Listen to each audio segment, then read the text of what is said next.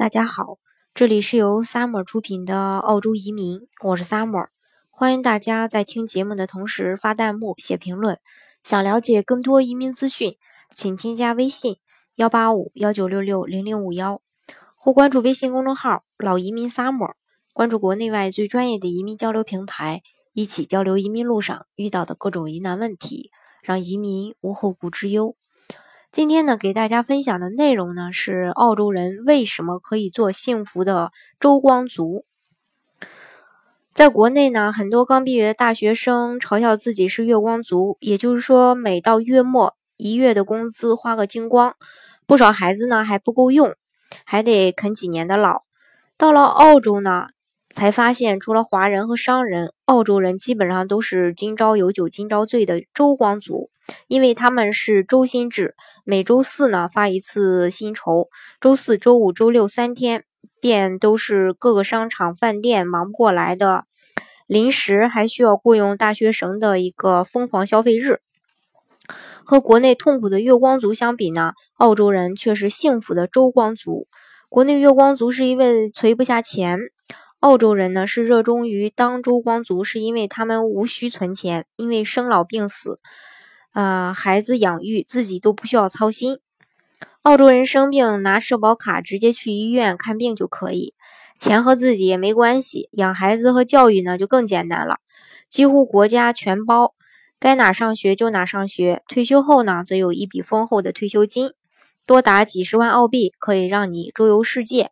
另外呢，还有每月领取的养老金，也足以让你过上衣食无忧、有尊严的生活。国家负担的儿童福利从孩子生下那一天开始就有，随着年龄的增长而递减。以前零到十八岁，陆克文当总理的时候延续到了二十一岁。澳洲人平均年收入可以达到六点七万澳币，这个数据跟我们国内统计局采取选择性数据。它这个选择性数据主要是选择国家机关和国有企业单位统计出来的平均数据，有一个天壤之别的。基本上，餐馆一个端盘子服务生就可以达到这个数，有一定技术含量又有一定垄断性的水管维修工之类的呢，可以达到年薪十六万澳币，这相当于人民币的话八十万，这是收入基础啊，嗯。这个医疗、义务教育两座大山呢，都被国家很好的给安排好了。上大学呢，虽然是自费，但是我们都知道，墨尔本大学这个获得澳洲永久居留权的学生，你这个年均学费是五千六百澳元左右，留学生呢是它的三倍。饮食费用一餐基本上是在六澳元左右足矣，七西餐的话是七澳元。这还是一个富家女的一个饮食费用，一般孩子略省些可能会更低。在北京呢，拿着平均不到几万、不到十万人民币的一个年薪吧，你到哪里都能够吃得到这个，嗯，六七元一餐的这个饭吗？留学生在这个外租房住宿都比较贵，一周要二百澳元，平均一个留学生一年总费用是在二十五万人民币左右。但是毕业后留澳的收入也不低。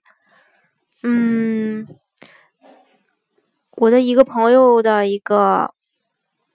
嗯孩子吧，刚刚毕业，在这个西澳一家公司从事房地产的设计工作，年薪是七万澳元左右啊，约合人民币是四十七万。左右，这个根据毕业生职业生涯机构二零一一年的一项调查发现，澳洲大学毕业生起始年薪一般是四点九万澳元，合人民币三十二点六万人民币，而矿业的工程师年薪起步比其他的毕毕业生呢会高出三点一万澳元，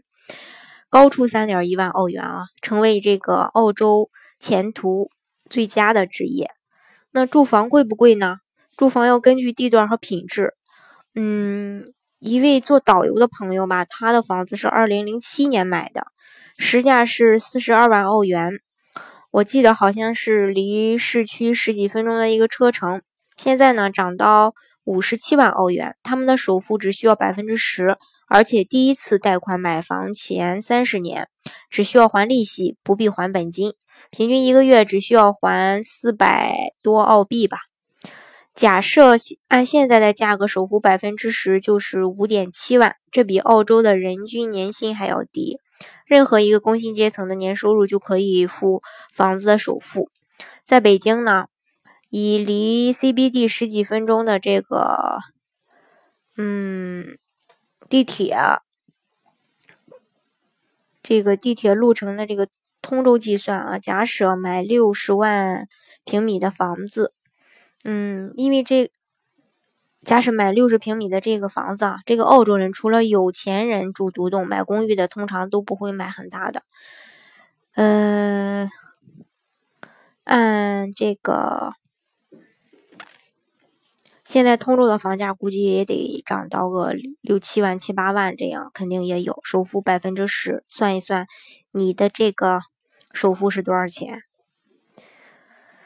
这个大家一算就会很清楚，但前面也说了，房价跟地段和品质关系极大。在面积达到五百亩的墨尔本皇家植物园旁边，房价则在每平米两万澳元以上。另外一些地区呢，两三千，